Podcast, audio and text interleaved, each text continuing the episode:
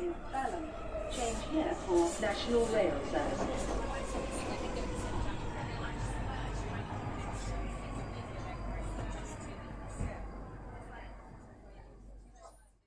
Bine ai revenit în stația Londra. Eu sunt Manuel Cheța de la manuelcheța.com și tu asculti podcastul Un român în Londra.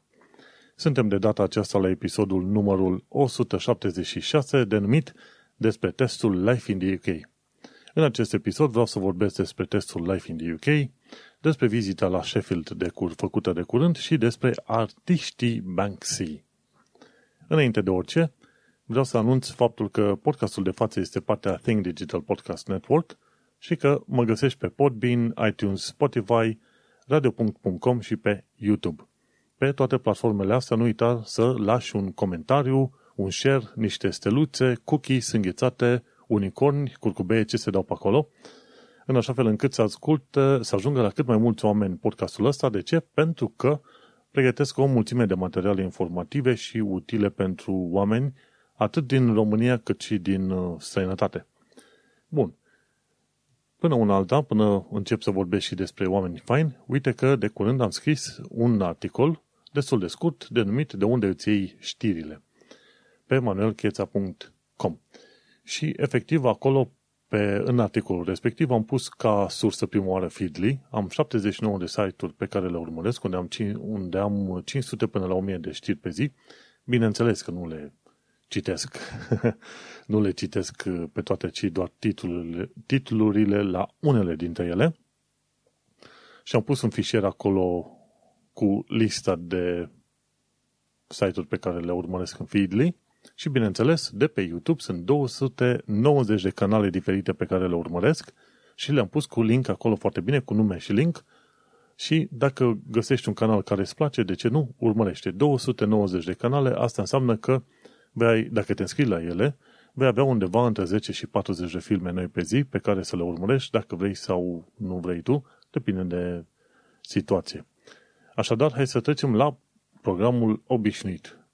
În uh, episodul de podcast, în fiecare episod de podcast, bineînțeles că laud niște oameni faini, este Run de Hub, care te ajută pe probleme de, de nu de Facebook, ci e pagina de Facebook, dar te ajută pe probleme de Brexit și de muncă. Mai sunt cei de la The 3 Million pe Twitter, care luptă pentru drepturile europenilor în UK și acolo este chiar și Alexandra Bulat, o româncă care lucră de foarte mult timp să ajute europenii în UK. Mai este, bineînțeles, centrul Filia, facebook.com slash centrul.filia, care luptă pentru drepturile femeilor și mai este un alt uh, ONG foarte mișto numit eclair.org, de fapt un grup de ONG-uri care luptă împotriva traficului de persoane. Când ai ocazia, nu uita să verifici în show notes grupurile astea și să le susții în orice mod cu putință. Acum hai să povestim de lucrurile care m-au interesat. Uite că săptămâna trecută episodul de podcast de atunci se numea ceva de genul, uh, cum îi zice, învăț despre Life in the UK. Și asta am și făcut în ultimele câteva luni de zile. Am învățat despre Life in the UK. Efectiv, este cartea respectivă pe care o trebuie să o cumperi, dacă e vorba să o cumperi sau dacă vrei să o cumperi, de exemplu, de 150, 160 de pagini, în care înveți despre istoria UK, tradiții, valori, concepte fundamentale, bineînțeles, persoane importante de-a lungul istoriei, persoane importante din domeniul sportiv, muzical, despre, să zicem, în principiu despre legislativ și despre guvern, cât de cât să-ți creezi o imagine pe larg, așa, despre viața în UK. Uh, Bineînțeles, nu este obligatoriu să cumperi cartea, dar eu am cumpărat-o, am și în format fizic, am și în format e-book și, bineînțeles, este și un link chiar în show notes unde găsești să citești cartea în mod gratuit, e study guide. Și dacă te duci pe un site numit lifeintheuktests.co.uk slash study guide, atunci o să poți citi cartea pe gratuit chiar acolo. Și oamenii ăștia de la lifeintheUKtest.co.uk, de unde m-am, m-am testat și eu am făcut simulările de teste, au copiat foarte bine cartea respectivă, e pusă online și ușor de citit și de înțeles pe acolo, foarte bine. Am citit cartea o singură dată, ca să-mi formez o idee generală. Anumite capitole le-am citit de mai multe ori, de exemplu, valori și principii le-am citit de mai multe ori. Apoi am citit capitolul 5, The UK Government, the Law and Your Role. Am citit și asta anumite părți de mai multe ori. Ca să se prinde puțin mai bine. Restul chestii de istorie și după aia de, ce știu, artă și cultură și sport le-am citit doar uh, o singură dată. Cititul cărții, oricum, nu îți va garanta faptul că vei reuși să iei testul Life in the UK. Cititul cărții îl faci ca să ai o idee generală despre subiectele pe care trebuie să le abordezi sau despre care trebuie să înveți. Nu uita că testul Life in the UK este un test cu 24 de întrebări, grilă. Efectiv, alegi una, unul sau două răspunsuri în funcție de specificațiile întrebării. Și acum, mai important pentru testul respectiv este să treci testul, nu neapărat cantitatea de cunoștințe pe care o ai tu în domeniul ăsta, în domeniul cărții, efectiv. Și un lucru care te ajută mult mai mult să treci testul ăsta este, de fapt, pe același site, lifeintheUKtest.co.uk, sunt practice tests. Sunt testele de probă pe care le poți folosi pe acolo. În principiu, varianta gratuită a site-ului are vreo 15 teste. Și sunt uh, destul de interesante. Cele 15 teste acoperă undeva pe la vreo 20-30% din uh, volumul cărții, din 160 de pagini. Sfatul meu este să te bagi pe site-ul ăsta, lifeintheUKtest.co.uk și să-ți faci un cont uh, premium la ei. În principiu, prima lună este gratuită și după aia, din luna a doua, a treia încolo, plătești vreo 9 sau 10 lire pe lună. Sfatul meu este să îți iei contul ăsta și chiar dacă nu reușești să înveți foarte suficient de bine din testele respective, merge o lună, două, trei pe mai departe, pentru că merită, absolut. De ce zic că merită? Pentru că testele de la site-ul ăsta, lifeintheUKtest.co.uk, sunt foarte, foarte aproape de ceea ce vei găsi efectiv la biroul de testare. Când m-am uitat la modul în care erau formulate întrebările și variantele de răspuns, am văzut că sunt foarte exacte. Cumva cineva pe undeva ține minte ce întrebări s-au pus pe la examen și cumva le spune ăstora de la Life in UK Test, bă, vezi care sunt uh, întrebările și cam cum arată. Bineînțeles, răspunsurile nu sunt exact la fel și nici formularea întrebărilor nu este, nu, nu este exact la fel. Dar este destul de aproape încât să fii sigur de o chestie. Dacă treci toate testele puse de tipii ăștia de la lifeintheUKtest.co.uk, atunci poți să ai garanția că vei trece și testul, testul real pe care îl vei da la biroul respectiv. Și în principiu am făcut cele 45 de teste de aproximativ 200 de ori, 250 de ori în total. Fiecare test l-am făcut de vreo 4, 5, 6, 7 ori. Și nu este deloc greu la un moment dat să reții anumite lucruri, anumite fapte importante.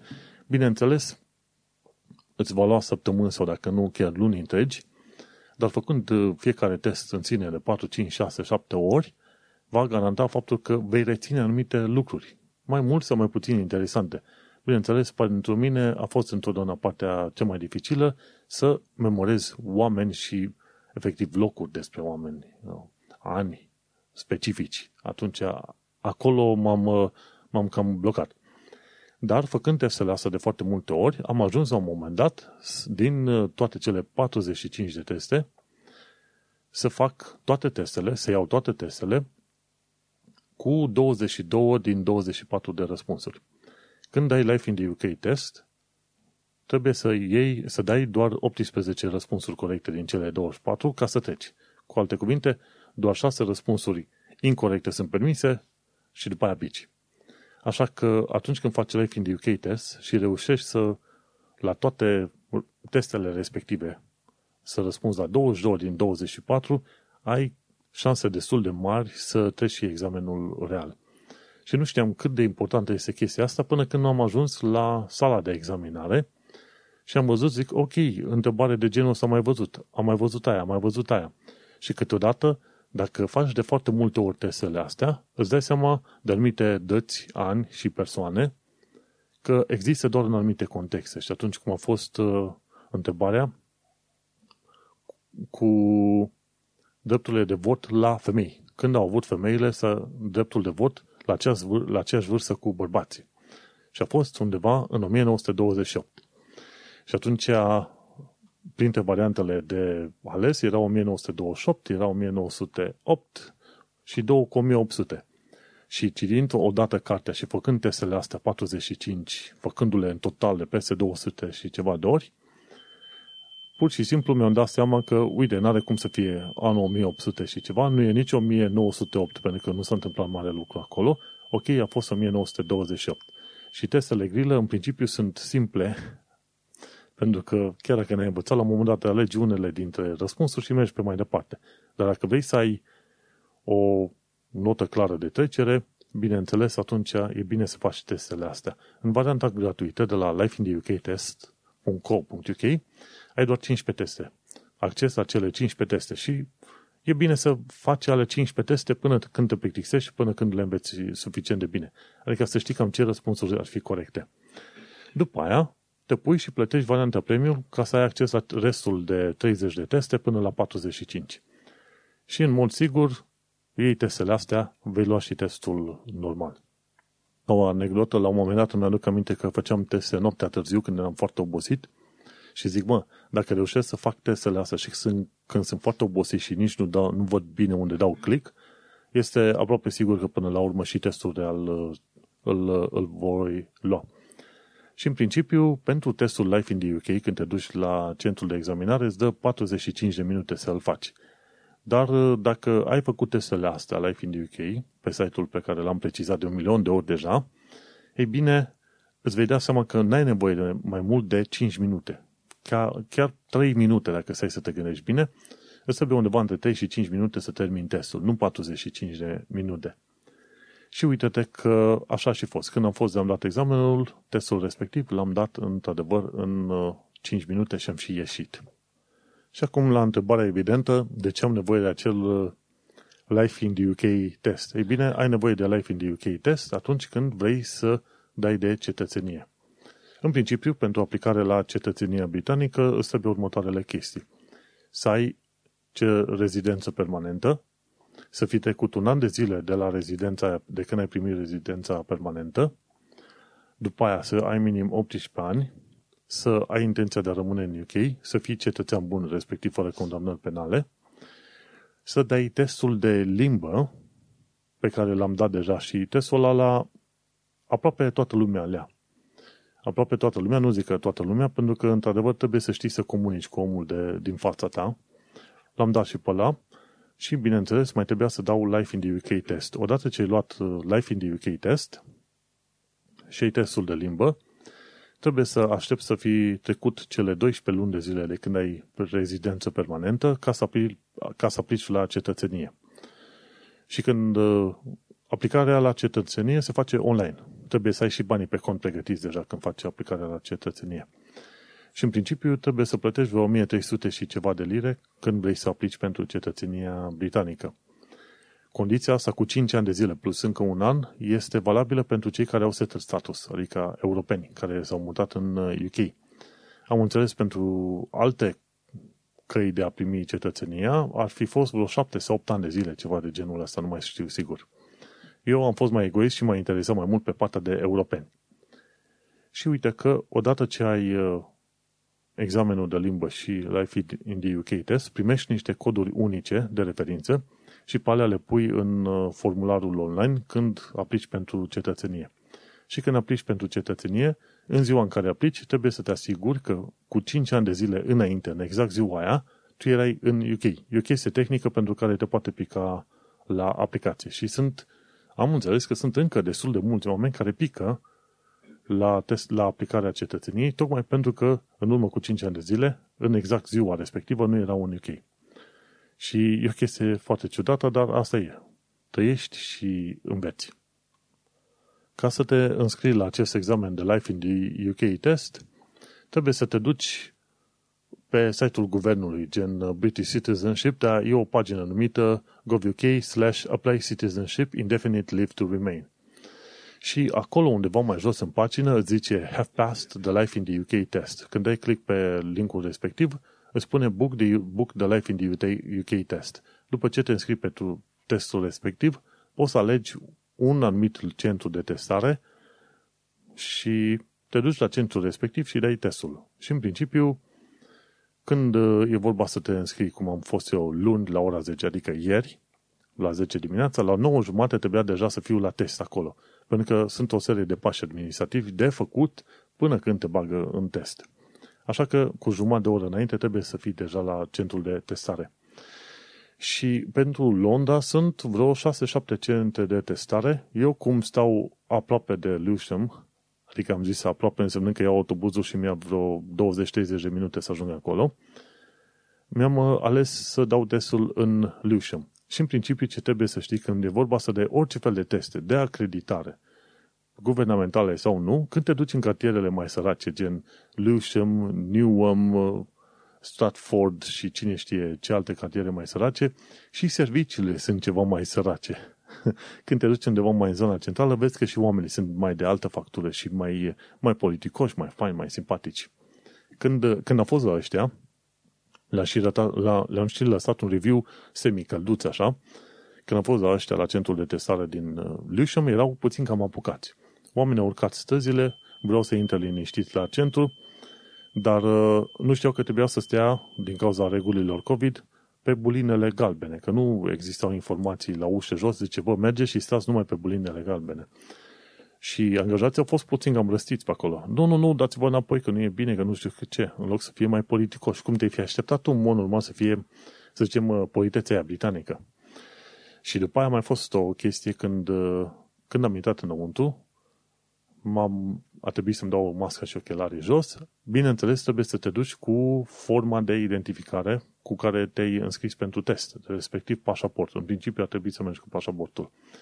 Același pașaport care este și folosit la settled status. Adică dacă ai luat settled statusul cu buletinul, în principiu ar trebui să-ți schimbi settled statusul de pe buletin pe pașaport și pe să folosești pașaportul pentru tot felul de operațiuni legate de documente. Pentru că buletinul este inițial overrated și de fapt știm treaba asta, mai ales că o mulțime de români acum au uh, asaltat ambasada României să-și facă pașaport pentru că buletinul nu îi mai ajută în, uh, în, în viitorul foarte, foarte apropiat. Bun. Rezolvând problema cu pașaportul, au vrut să mă identifice, să vadă că e numele meu exact acolo prezentat și, bineînțeles, fără mască și ochelari să-mi facă poză și să-mi verifice, de exemplu, mâinile și la picioare dacă n-am uh, foi ascunse, că vor să se asigure că nu citești, că nu furi la examen. Așa, bun, și pe mai departe, la un moment dat ți se cere să scoți totul din uh, buzunare ca să nu ai nimic.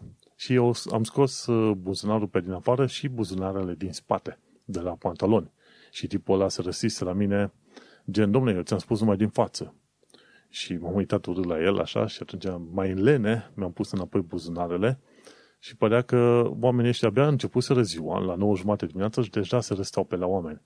Și asta e o chestie care nu mi-a, nu mi-a plăcut și le-am lăsat și un review de aia. Zic, băi, în review-ul de după examen le-am spus, mă, nu este ok ca tu să-i sară omului în cap când nu respecte instrucțiunile în mod exact, când a auzit o singură dată instrucțiunile respectiv și era o altă persoană, mă zorea, nici nu pusesem buzunarele înapoi, mă zorea, hai de la nu la cabină, ci la sala de testare. Am spus, se așteaptă, că trebuie să mă aranjez puțin, că nu mă zori în felul ăsta. Și a, și a cam înghețit limba, că deja mă enervase individual altul.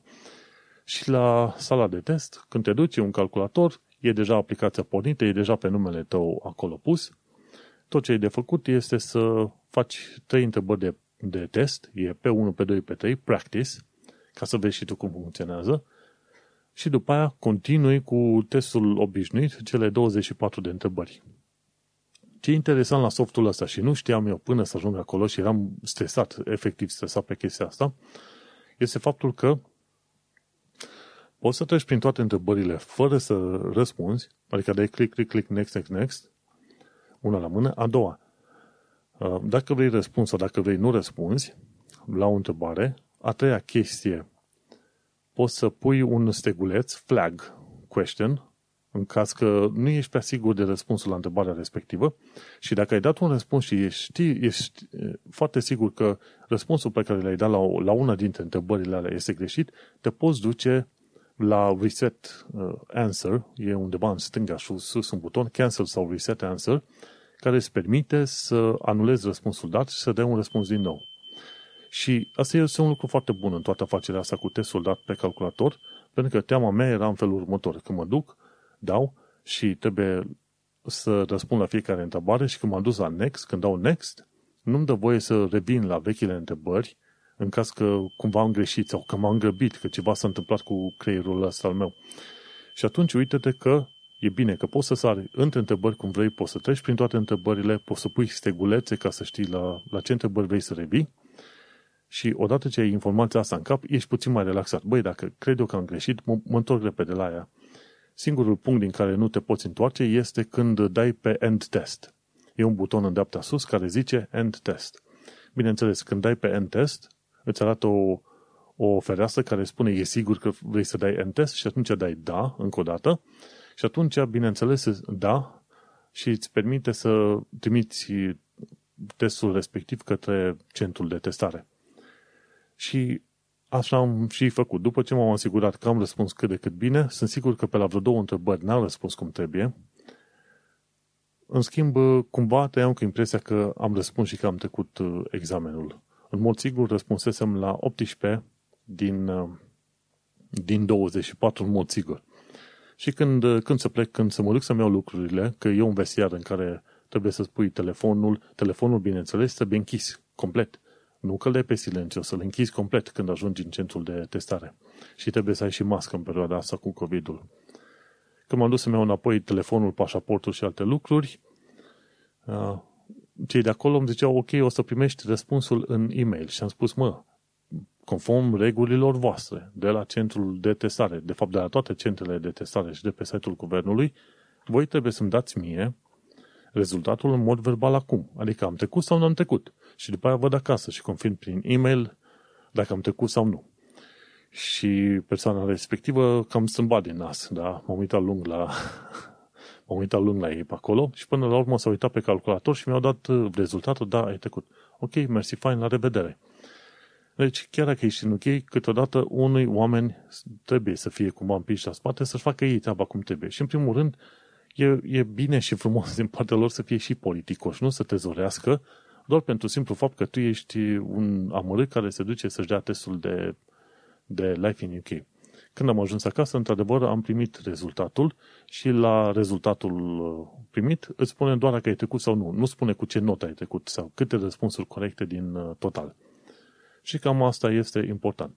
Așa că asta a fost experiența mea. A fost uh, mai puțin stresant decât am crezut. Site-ul și aplicația respectivă online îți permite să treci între întrebări și asta este bun pentru că chiar dacă ai dat un răspuns la un moment dat, poți să-l anulezi și să dai un alt răspuns.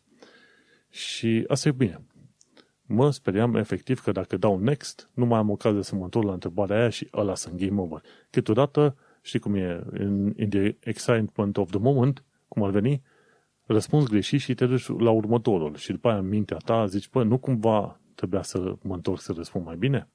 Dar, din fericire, uite că sistemul este chiar prietenos cu oamenii, ca să zic așa, când este vorba de, de situație. Sistemul, adică programul este prietenos, nu au fost foarte prietenoși și oamenii aia din uh, Lewisham, dar în principiu cam așa e. În cartierele mai sărace ale Londrei, nu întotdeauna trebuie să te aștepți la prietenie prea mare din partea sau politețe prea mare din partea oamenilor.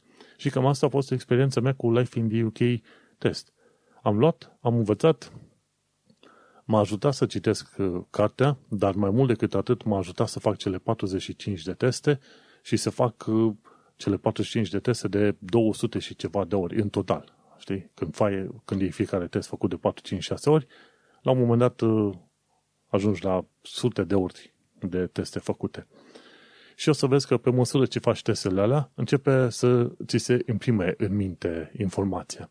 Și ce fain la Life in the UK Tests, la tipii ăștia, Life in the UK Tests, tests.co.uk, este faptul că atunci când răspunzi greșit, îți dă și varianta răspunsului corect și îți explică și de desubt de ce ai greșit tu. Adică persoana, locul, evenimentul, ceva ce e important, îți scrie pe acolo și îți explică de ce.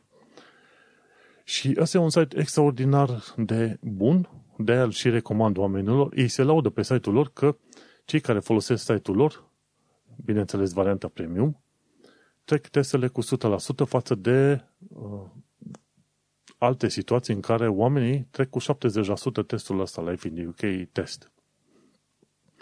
Așa că dacă stai să te uiți bine, dacă faci testele astea online, nici nu trebuie să știe engleză extraordinar de tare și totuși vei reuși să iei până la urmă testul ăsta. Bun, cam atât am avut de zis. Asta este prima parte a podcastului. Cine vrea să asculte restul, să nu uite să intre pe manuelcheța.com acest, această primă parte a podcastului este dată pe radio.com în fiecare joi pe la ora 6 seara. Noi ne mai auzim.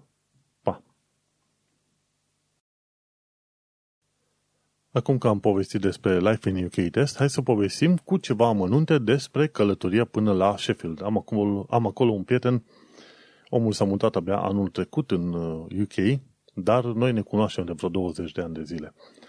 Și din, din uh, nefericire pentru el, s-a mutat în UK tocmai în perioada în care era dezastru cel mai mare economic.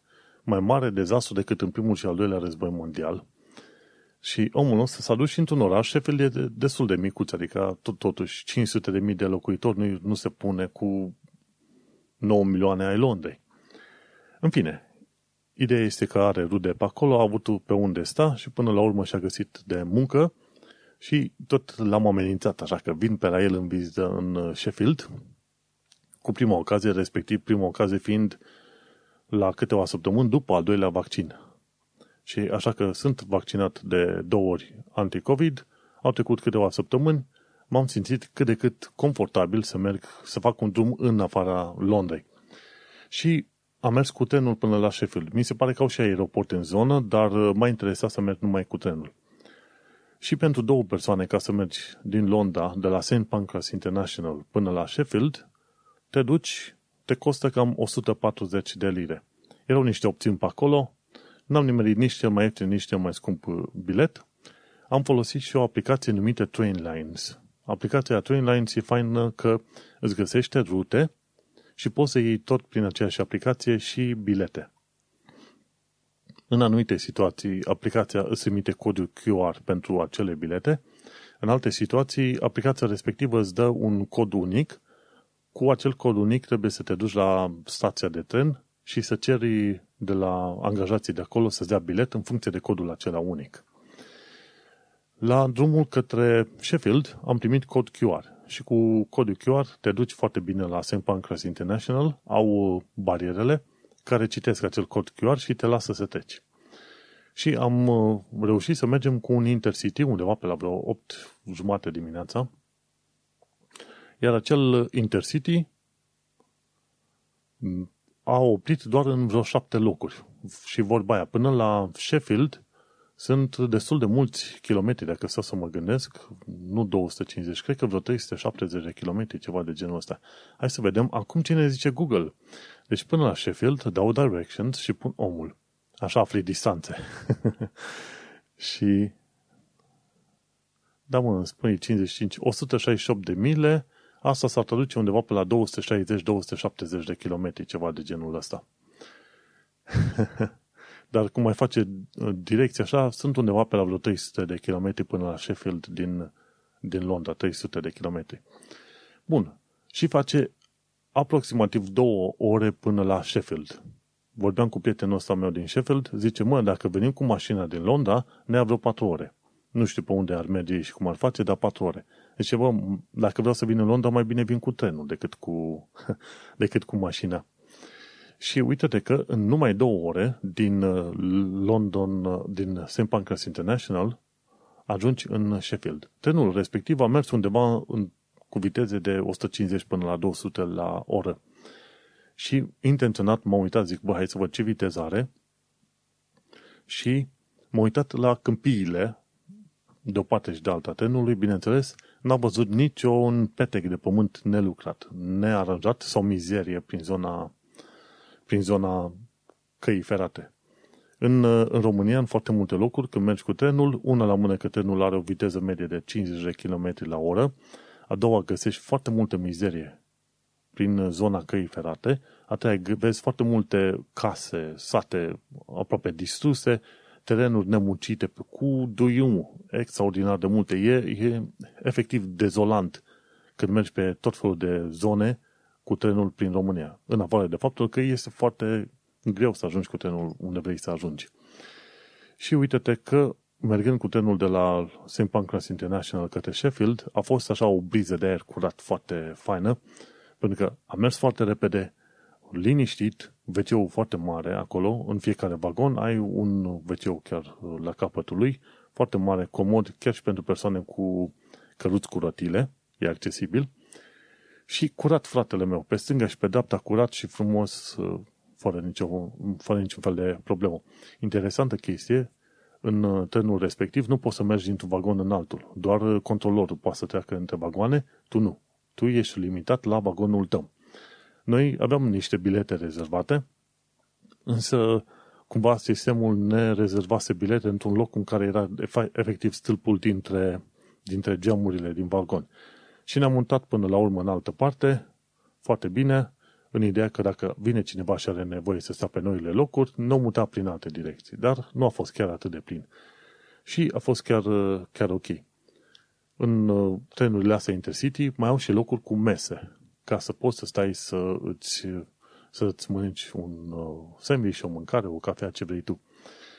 Aveau totuși uh, prize, să-ți poți încărca la prizele alea cu trei, cu trei ștucuri, cum li se spune, să poți să încarci prizele în stil britanic, în niciun caz în stil european, cu numai două, două coarne, sau cum mi se spune, că acum n-am, n-am ex, efectiv expresia în cap, dar mă uitam cu ceva interes, zic, mă, poate aveau ăștia mufe USB ca să-ți încarci telefonul. Uite că nu aveau. Din fericire, măcar erau prizele alea clasice acolo în tren.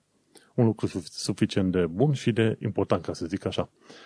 Și, bineînțeles, britanici, în principiu, britanici obișnuiți care mergeau și dintr-un oraș în altul, dintr-o parte în, în alta, și ca să scăpăm de anumite mituri, la întoarcere, Bă, nu, chiar și la dus, acolo erau niște britanici de ăștia, se vedea că erau din clasă de muncitori, britanici albi, și au luat câteva beri, au mâncat, au povestit ce au avut de povestit și în loc să-și ia gunoiul cu ei, l-au lăsat pe acolo. În loc să-l ia, să-l ducă, pentru că, nu știu, erau prea lenești.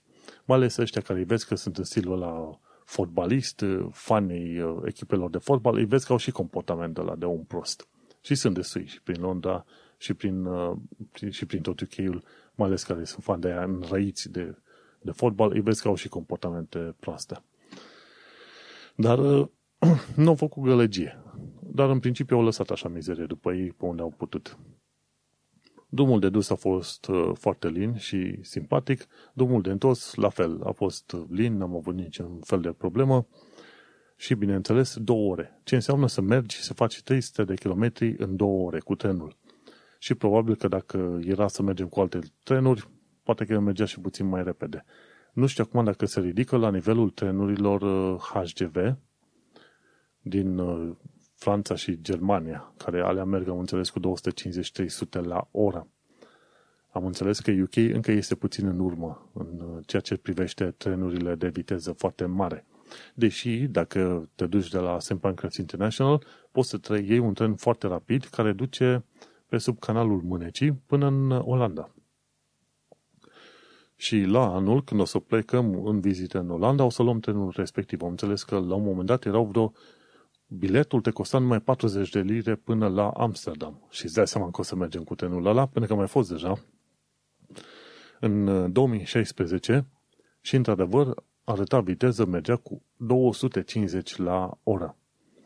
Și altfel, altfel e sentimentul când știi că poți să ajungi dintr-un oraș în altul și vezi că timpul până la urmă nu mai contează așa de mult. Îți ce? 500 de kilometri, nicio problemă, îl facem în două ore. Și așa, mergând înspre Sheffield, uite, am vorbit cam mult de tren, dar este important. A fost o experiență foarte făinuță. Ceea ce trebuie să știi este că trenul sunt, este mai scump decât autobuzele și în multe situații trenul este mai scump și, și decât avionul.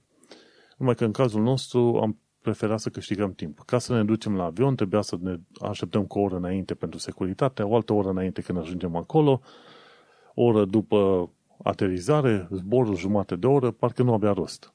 E mai comod cu trenul, deși este mai scump. Și mulți oameni se plâng aici în UK faptul, de faptul că trenurile sunt scumpe. Când vrei să te duci cam pe oriunde vrea să mergi, trenul sau autobuzul sau avionul. Pentru că trenul este foarte scump. Dar dacă nu mergi foarte des, de ce nu? Un tren nu, nu te omoară. Și e fain, e fain de mers așa ca experiență. Bun. Și după o mică pauză să vorbim despre Sheffield. Odată ajungi la Sheffield, uite că am putut să facem uh, poză la un fel de monument ce l-au construit cei de la Sheffield, chiar, la, chiar în zona gării. Este un fel de tub semicircular peste care curge apa, este foarte mișto. E un punct foarte fain pe care, care să rămână cumva în mintea oamenilor. Oricum, gara din Sheffield este la numai maxim 10 minute de centrul Sheffieldului. Sheffield este construit cumva ca un fel de castron. Unii zic găleată, alții castron. Care este treaba? Important este că centrul este în partea de jos a văii astea, iar casele, rezidențe, ce vrei tu, ies, sunt pe dealuri, de jur împrejur. Și Sheffield este, de fapt, un orășel din ăsta studențesc mai degrabă. Și când te duci în Sheffield o să rămâi puțin șocat, mai ales când ajungi în, în perioada de evenimente, gen uh, petreceri mari, gal, gală de tineri, nu mai știu ce, o să vezi că acolo sunt foarte libertini în ceea ce privește moda.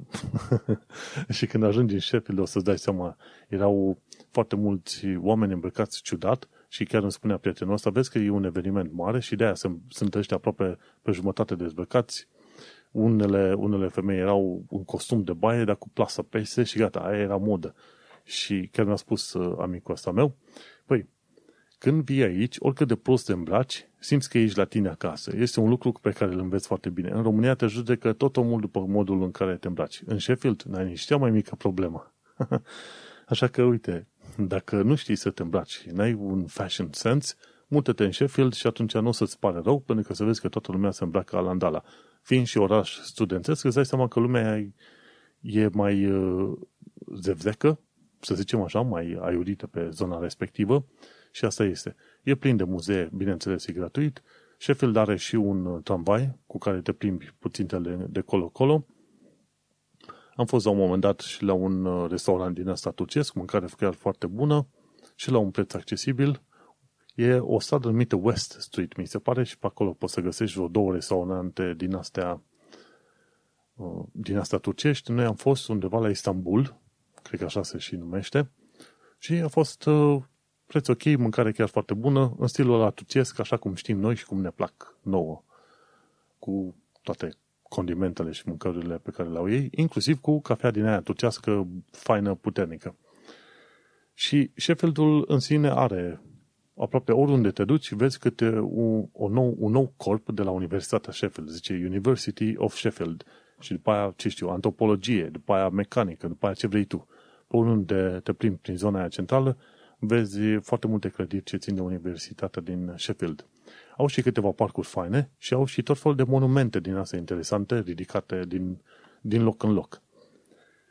Și ce m-a, m-a mirat așa, sau dacă nu chiar m-a frapat, faptul că amicul ăsta meu stă într-o biserică, o biserică cumva convertită, efectiv cum ar fi să iei o catedrală, și catedrala aia o umpli pe interior cu, bloc, cu etaje cu apartamente și cu camere. Și, în, efectiv, unde stă amicul ăsta meu este o biserică, undeva mai la nord de centrul uh, Sheffieldului, și în acea biserică sunt vreo câteva zeci de apartamente, fiecare apartament având vreo șapte-opt camere diferite și el închiriază una dintre camerele respective. Mi se pare că în total sunt vreo 100 de camere diferite într-o biserică destul de mare. Tu îți dai seama cât de mult ar trebui să se construiască în interiorul bisericii să facă acele, acele camere de locuit. Și a fost pentru prima oară când am văzut așa o biserică, clădire de biserică din aia, în stil gotic sau dacă nu chiar mai vechi, convertită în uh, bloc de locuit, efectiv un bloc de locuit.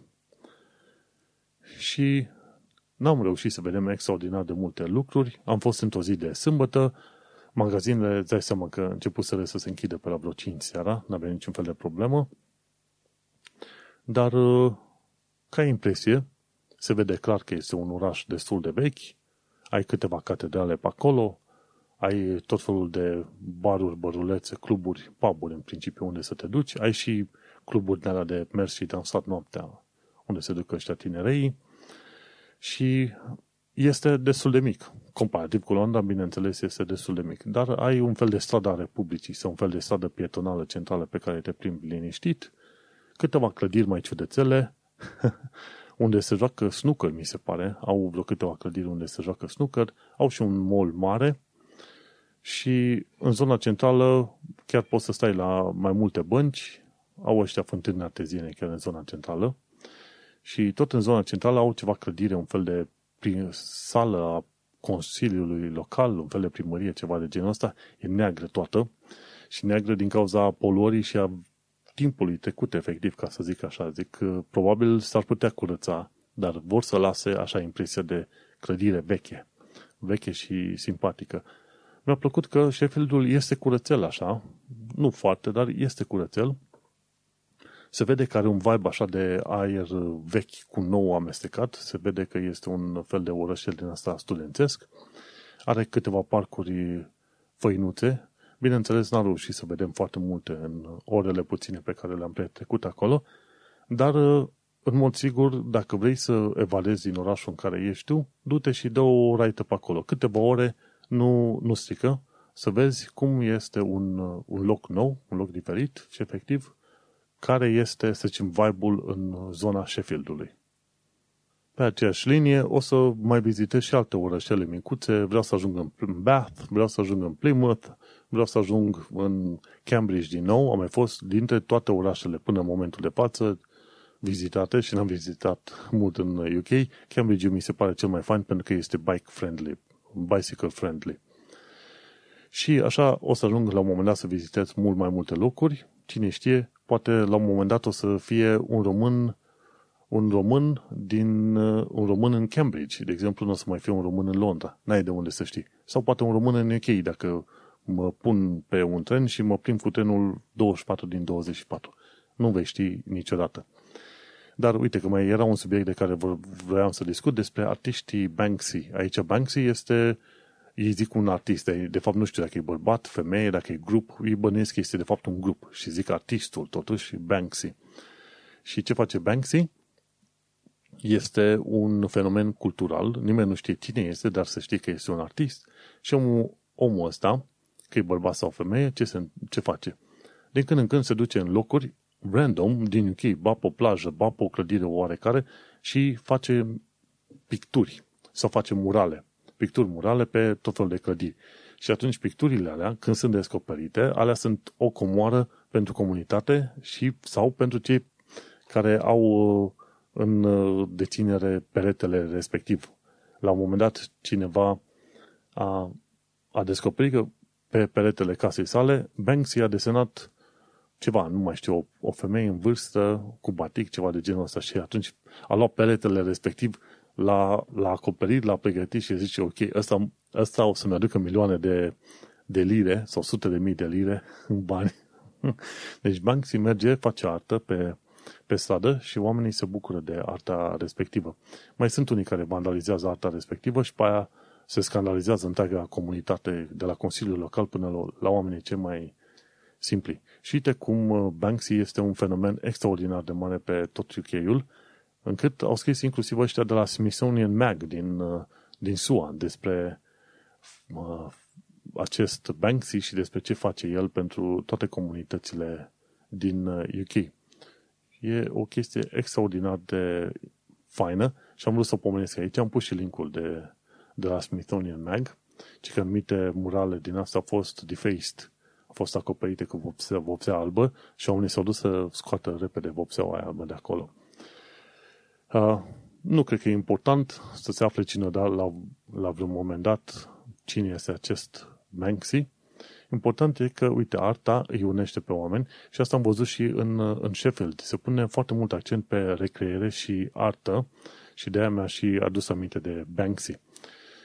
Și asta e un lucru bun. Când se pune accentul pe artă și vezi că la fiecare pas și în Sheffield și nu numai, vezi că se face ceva interesant în locul respectiv. Ai un monument, ai o pictură, ai un mural, ai ceva care arată că strada respectivă a primit o atenție deosebită.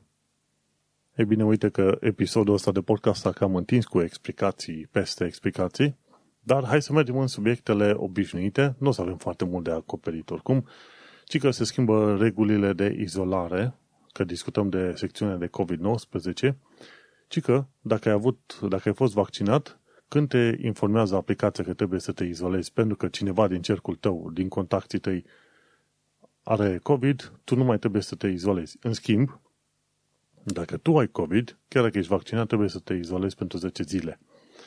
Bun. Trebuie înțeles faptul că simptomele de COVID sunt diferite pentru cei care au vaccin față de cei care nu au fost vaccinați. Cei care au fost vaccinați cu două doze și se infectează cu COVID au durere de cap, le curge nasul, sănută, îi doare în gât și au miros, uh, pierderea mirosului. Cei care sunt uh, nevaccinați au dureri de cap, îi doare în gât, le curge nasul, au febră și au și tusă persistentă. Deci diferența între cei vaccinați și nevaccinați e faptul că nu ai tusea aia persistentă, dar în schimb, cumva, simptomele arată foarte mult a răceală. Aduc foarte mult cu răceala dacă ești vaccinat. Și bineînțeles, chiar dacă ai luat boala ca un vaccinat, sunt șanse mult mai mici de a ajunge în spital sau de a muri față de cei care n-au fost vaccinați. Pe UK, 47,3 milioane de oameni au fost vaccinați. Vaccinările merg extraordinar de greu de acum încolo. Au mers foarte bine până de curând și pe viu au picat.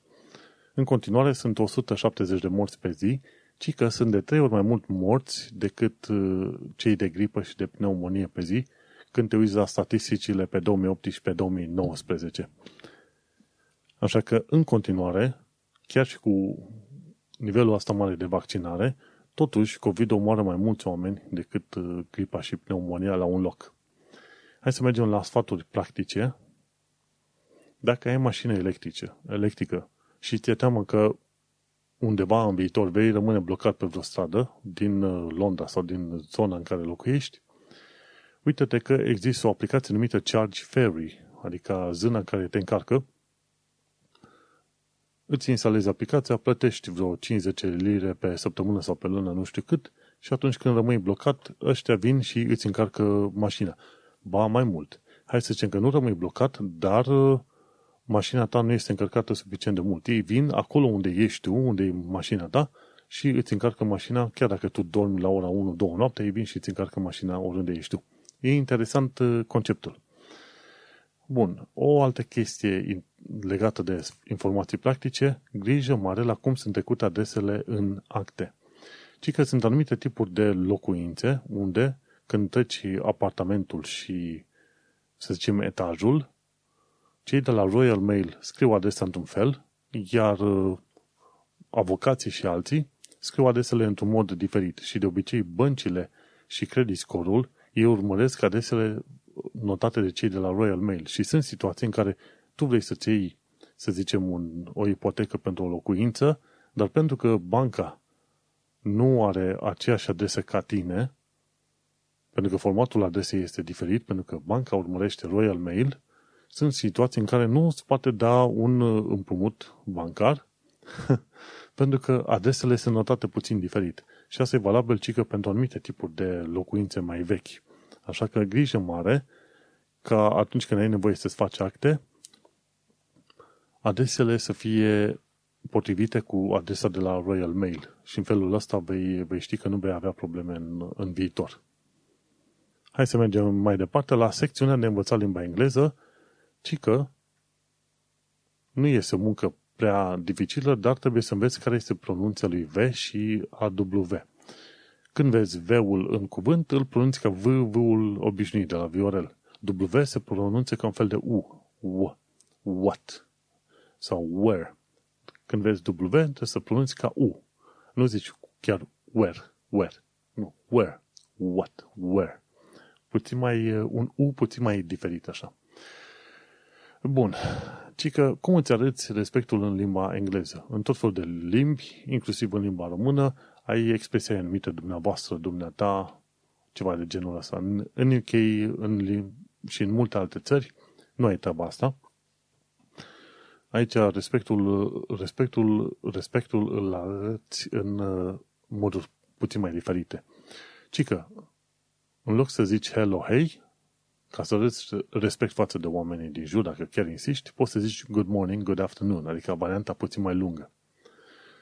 Și dacă știi gradul omului, poți să zici doctor, profesor, mister, de exemplu, dar este foarte rar folosit mister. Știi? Uh, dacă vrei să fii politicos, întreabă cum vrei să te referi la omul respectiv sau sunt multe situații în care când discută o persoană cu tine, spune din capul locului cum vrea să-i spui tu persoanei respective. Aici, în marea majoritate, oamenii se pronunță pe numele mic în UK. Și mie, și mie mi se pare că asta e un lucru normal. Efectiv normal. În România, sau România, suferă de o chestie foarte interesantă numită domnie. Toată lumea se domnește pe toată lumea. Și bineînțeles, toată lumea mai face și altceva pe toată lumea, înțelegi? Și așa că, în principiu, aș prefera să scăpăm de ideile alea de domnul sus, doamnă jos, dumneavoastră încolo, dumneavoastră încoace. Nu. Te duci și spui pe nume, indiferent că e funcțional sau cum nu e.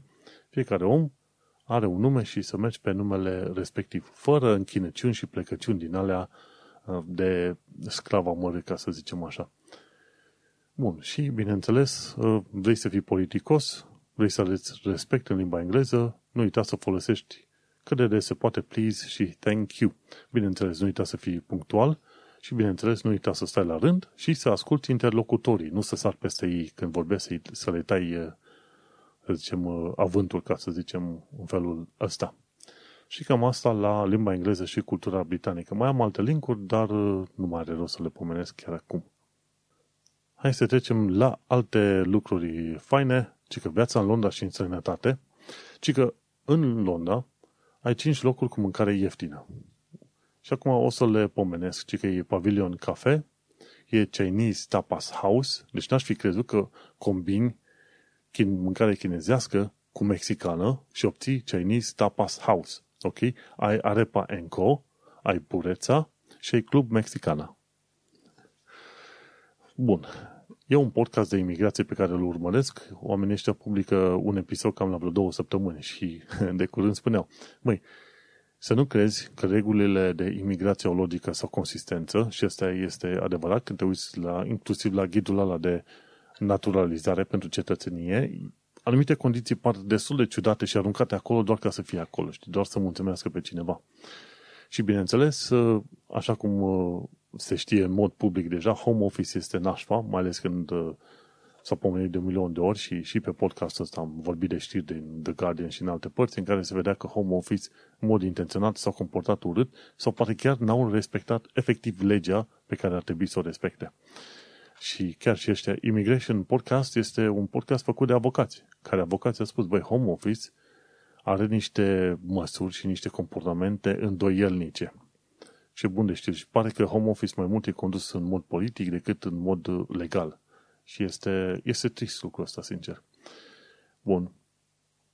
De curând am uh, văzut la Mircea Goia pe Facebook, Mircea Goia e român mutat în SUA în urmă cu mulți ani de zile, ci că milioane de români stabiliți dincolo. Și apoi ce zice omul nostru? Ci că 1,1 milioane de români trăiesc în Italia. Ci că cea mai, cea mai mare minoritate din Italia. Ci că mai bine de un milion de români trăiesc în Spania. E la fel, cea mai mare minoritate de români din Spania. Peste un milion de români trăiesc în UK. Nu sunt uh, cea mai mare minoritate, dar destul de sănătos. Chiar cum ziceam în uh, episodul trecut sau în celălalt episod, până de curând limba poloneză era a doua limbă vorbită ca număr de oameni în afară de engleză cum o parte din polonezi au plecat, sunt șanse mari ca limba română să fie a doua limbă vorbită în UK. Așteptăm să treacă recensământul și să vedem când se mai actualizează pagina de Wikipedia. Și 800.000 de români trăiesc în Germania. Deci astea sunt doar cifrele mari. Câte un milion în uh, Italia, Spania și UK, 800.000 în Germania. restul pe un milion și ceva mai sunt împărțiți prin uh, multe alte țări. Așa că, uite-te că zicea tipul ăsta, Mircea Goia, măi, românii au colonizat Europa. Bineînțeles, în glumă, desigur că colonizarea se face într-un mod uh, total diferit.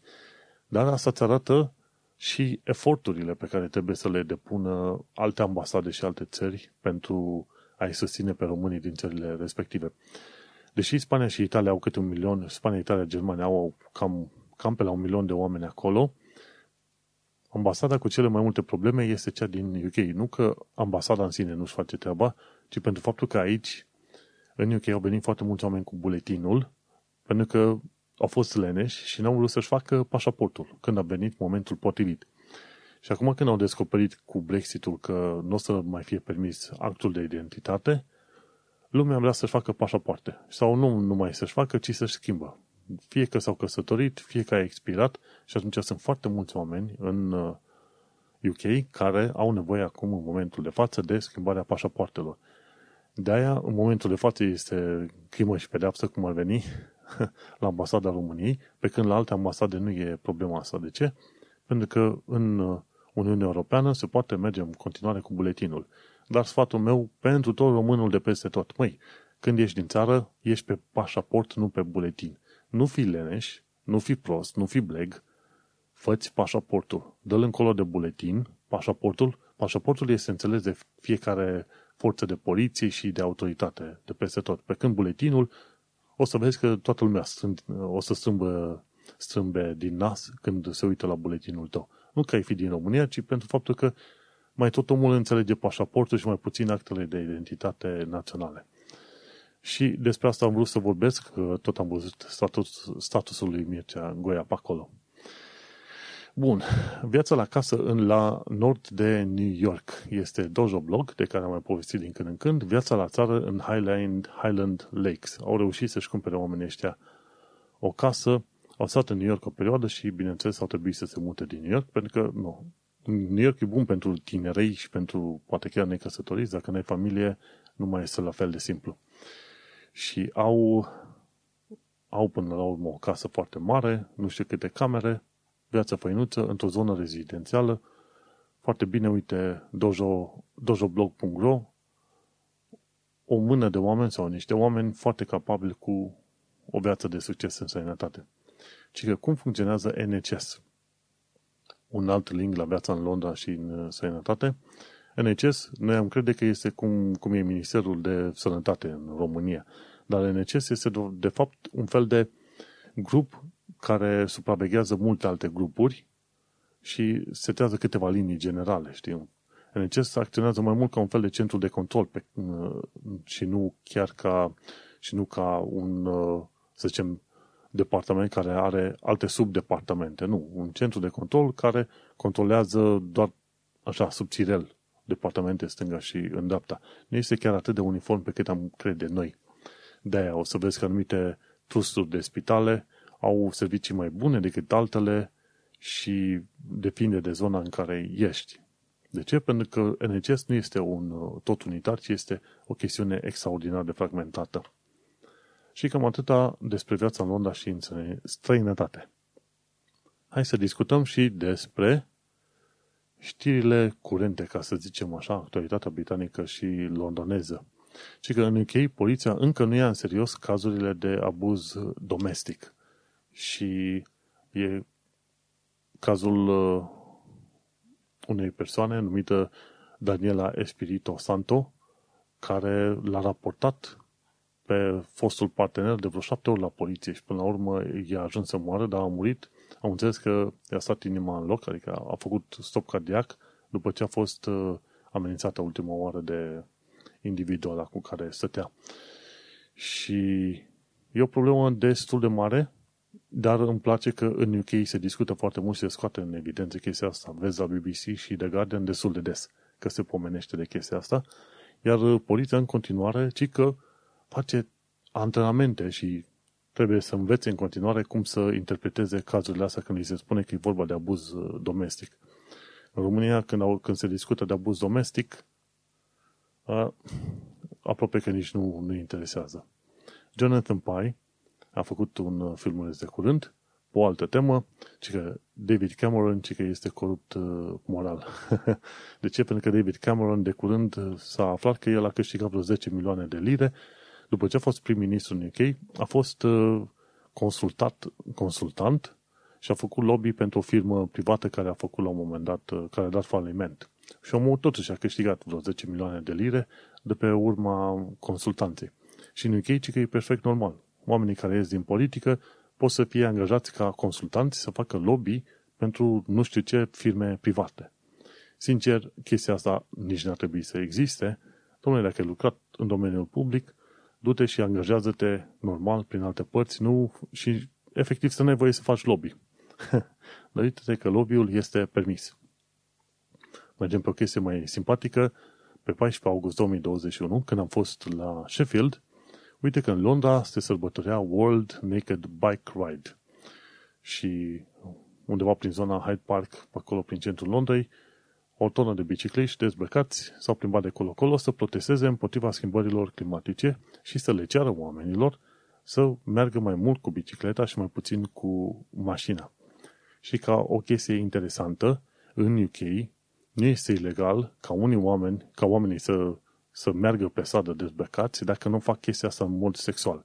De exemplu, cum a fost evenimentul ăsta cu Naked Bike Ride, atâta timp cât nu are tentă sexuală, atunci, în principiu, este permis în UK să faci treaba asta. Acum nu.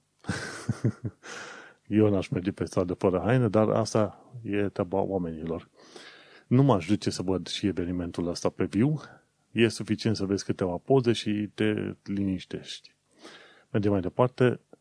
Cladding scandal în continuare afectează pe oameni. Sunt unii oameni care au luat un leasehold la un apartament, au plătit și pentru leasehold-ul la, ce știu, 50, 100, 200 de mii și reparațiile necesare pentru clădirea ca să ajungă la standardul normal e mai mult decât leasehold-ul la, la un moment dat. Și unii oameni uh, trăiesc într-un stres enorm în momentul de față. Așa că, în continuare, Cladding Scandal contează și este pomenit. De ce? Pentru că am înțeles eu că este un eșec al industriei și al uh, executivului, efectiv, al autorităților, care ar fi trebuit să verifice și să se asigure că normele de securitate sunt respectate. Și am înțeles că e vorba de vreo cât 700 de mii, chiar mai mult de asemenea locuințe în tot UK-ul care suferă de pe urma cladding scandal. Bun. O altă chestie, la fel, știre nașpa, e, a fost un atac armat în Plymouth. Și acolo ce se întâmplă? Un individ ăsta bolnav la cap, mi se pare că era fan Incel. Nu știu dacă ai auzit de grupul ăla Incel. Am înțeles că Incel e in involuntary celibates, adică celibatar involuntar, dacă există așa ceva, sunt, incelii sunt niște retardați care cred că li se cuvine să aibă acces la femei. Ori femeile nu sunt lucruri la care tu să ai acces, femeile vin la tine dacă văd că ai ceva de oferit. Și cam asta este toată discuția. Dar retardații ăștia nu, nu se prind foarte bine la cap. Și atunci ei zic că sunt in, uh, voluntari inceli și dacă sunt incel, ei consideră că trebuie să își promoveze incelitudinea lor împușcând oameni, cum a fost ăla din Canada și acum idiotul ăsta din Plymouth, care au, au împușcat pe maică sa niște neamuri și niște oameni nevinovați pe stradă, printre care și un copil de 3 ani de zile, cu tasul. Prostul ăsta avea un shotgun, o pușcă, din aia cu biluțe micuțe, și cu aia au omorât oamenii. Și ce am aflat de curând este că în în UK au voie să dețină arme. Sunt două categorii mari de arme pe care ai avea voie să le deții. Sunt firearms, de alea cu glonți, dar alea trebuie folosite numai pentru sport și vânătoare. În UK, cel puțin în Anglia, nu ai voie să ai arme de autoapărare. În Londra, de, în Londra, în Irlanda de Nord, ți se permite să ai armă pentru autoapărare, dar trebuie să fie un motiv suficient de bun. Pe când în uh, Marea Britanie, nu ai voie treaba asta, ai voie de arme doar pentru sport și pentru vânătoare. Pe când pușc, uh, gen shotgun, aia ai voie să folosești în zona rurală, pe la țări, pe la țară, dar uh, efectiv ca protecție împotriva vulpilor de cele mai multe ori. Când vrei să-ți protejezi animalele de animalele de casă împotriva animalelor sălbatice. Ei, și individul ăsta din Plymouth avea pușcă din asta, un shotgun. Și l-a folosit pentru a omori oameni aiurea. De ce? Pentru că era un bolnav mental. Și am înțeles că inițialii vor fi investigați ceva mai aproape. Și în UK și vor fi clasificați în continuare foarte curând gen grupare teroristă. Și atunci, păi, nu. Cam era vremea, pentru că uite-te că rezultatul este acolo. Oamenii ăștia bolnavi se duc să omoare pe alții pentru că au ei supărările lor uh, ne, nerezolvate. Mergem mai departe, Brexit.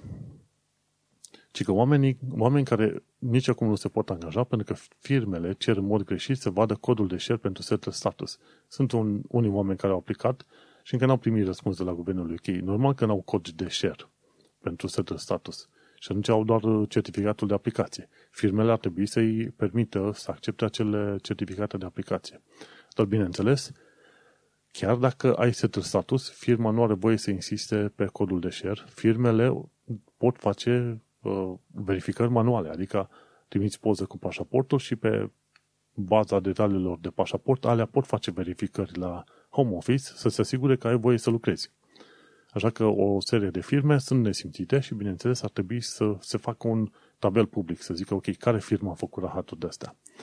Și asta e frica unor oameni, din, din cauza Brexitului, că firmele ar putea discrimina europenii, în genere. Și ce mai aflat de curând este faptul că 500.000 de europeni așteaptă decizii de la Home Office. 500.000. Gândește-te, o să dureze până în 2022, până când vor primi orice fel de decizii. Și să nu uităm că e vorba de faptul că, deși au mințit Boris Johnson cu ai lui că se va da statutul automat, întotdeauna când ăștia fac declarații în public, trebuie să întreb, băi, ce înseamnă automat pentru tine? Și atunci individul ăsta ar fi, te, ar fi spus, păi nu, că te bagi online și bagi detalii și dai click, click, next, next. Alea nu e automat, prietene. Statut automat era, ok, luăm Nino, vedem care sunt, uh, care sunt europeni pe baza acelui Nino și le trimitem un fel de adeverință să le spunem, uite, tocmai a fost trecut în mod automat la statutul settled, nu trebuie să faci nimic altceva, ai doar foaia asta ca să demonstrezi că ai dreptul de rezidență permanentă. Punct. Ăla era automat. Nu ce a făcut mincinosul ăsta de Boris Johnson. O mizerie ordinară, așa poți să numești procesul inventat de el și toată bătaia asta de cap. Deci asta nu este un proces de, de automat, ci este efectiv un proces prin care tu aplici pentru rezidența respectivă. Deci am mințit foarte bine omul nostru. Bun. Ce mai aflat de curând este că Londra este la risc de inundație din cauza schimbărilor climatice. Și asta înseamnă că Tamisa, trecând prin centrul Londrei, taie Londra în două sunt foarte multe locuri unde Tamisa poate inunda și ar putea inunda undeva pe la vreo 10-15% din uh, Londra. Așa că, deși se știe că sunt uh, riscuri mari de inundații din cauza schimbărilor climatice, n-am văzut să se facă foarte multe mișcări prin care anumite zone să fie protejate. Și Tamisa este mare, nu glumește acolo, așa că sunt curios să văd ce să se întâmple pe viitor. Și ultima chestie de la actualitatea britanică, British Library pune un milion de pagini vechi în uh, mod gratuit online. Dar o să vezi doar uh, acel milion de pagini, o să vezi de la ziare și reviste de prin anii 1850-1900. nu, chestii recente, stai seama, nu. Pentru chestii mai recente trebuie să plătești un abonament ceva și atunci o să ai acces la 15 milioane de pagini online. Dar până la urmă este bine că până că, face, că British Library face digitalizare și cred că toate bibliotecile, mici sau mari, și inclusiv muzeele, toate, toate ar trebui să facă digitalizarea a tuturor obiectelor pe care le au, ca în felul ăsta toată lumea să poate să le acceseze, să le vadă, să le înțeleagă, să le citească. Și cam atât cu știrile din UK. Uh, un podcast mai lung decât de obicei, dar uh, asta e, câteodată mai este nevoie. De ce? Pentru că am lucruri de spus, am detalii de adăugat și sper eu că sunt suficient de utile. Chiar și partea de știri pe care o am în podcastul ăsta, chiar și aia sper că este destul de utilă. Oricum, acest episod a fost înregistrat în dată de 17 august 2021, undeva pe la orele 10 seara, și sper că a fost suficient de informativ și nu uita, ți-a plăcut? Dă pe mai departe, dă un share, lasă un comentariu ca să știu și eu mai bine ce preferă oamenii să asculte. Eu sunt Manuel Cheța, tu ai ajuns la final de episod de podcast. Acesta a fost episodul 176, denumit despre testul Life in the UK. Am vorbit despre testul Life in the UK, despre vizită la Sheffield și despre artiștii Banks, Banksy plus o tonă de știri.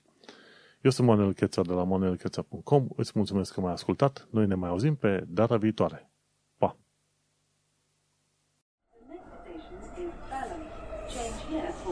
The next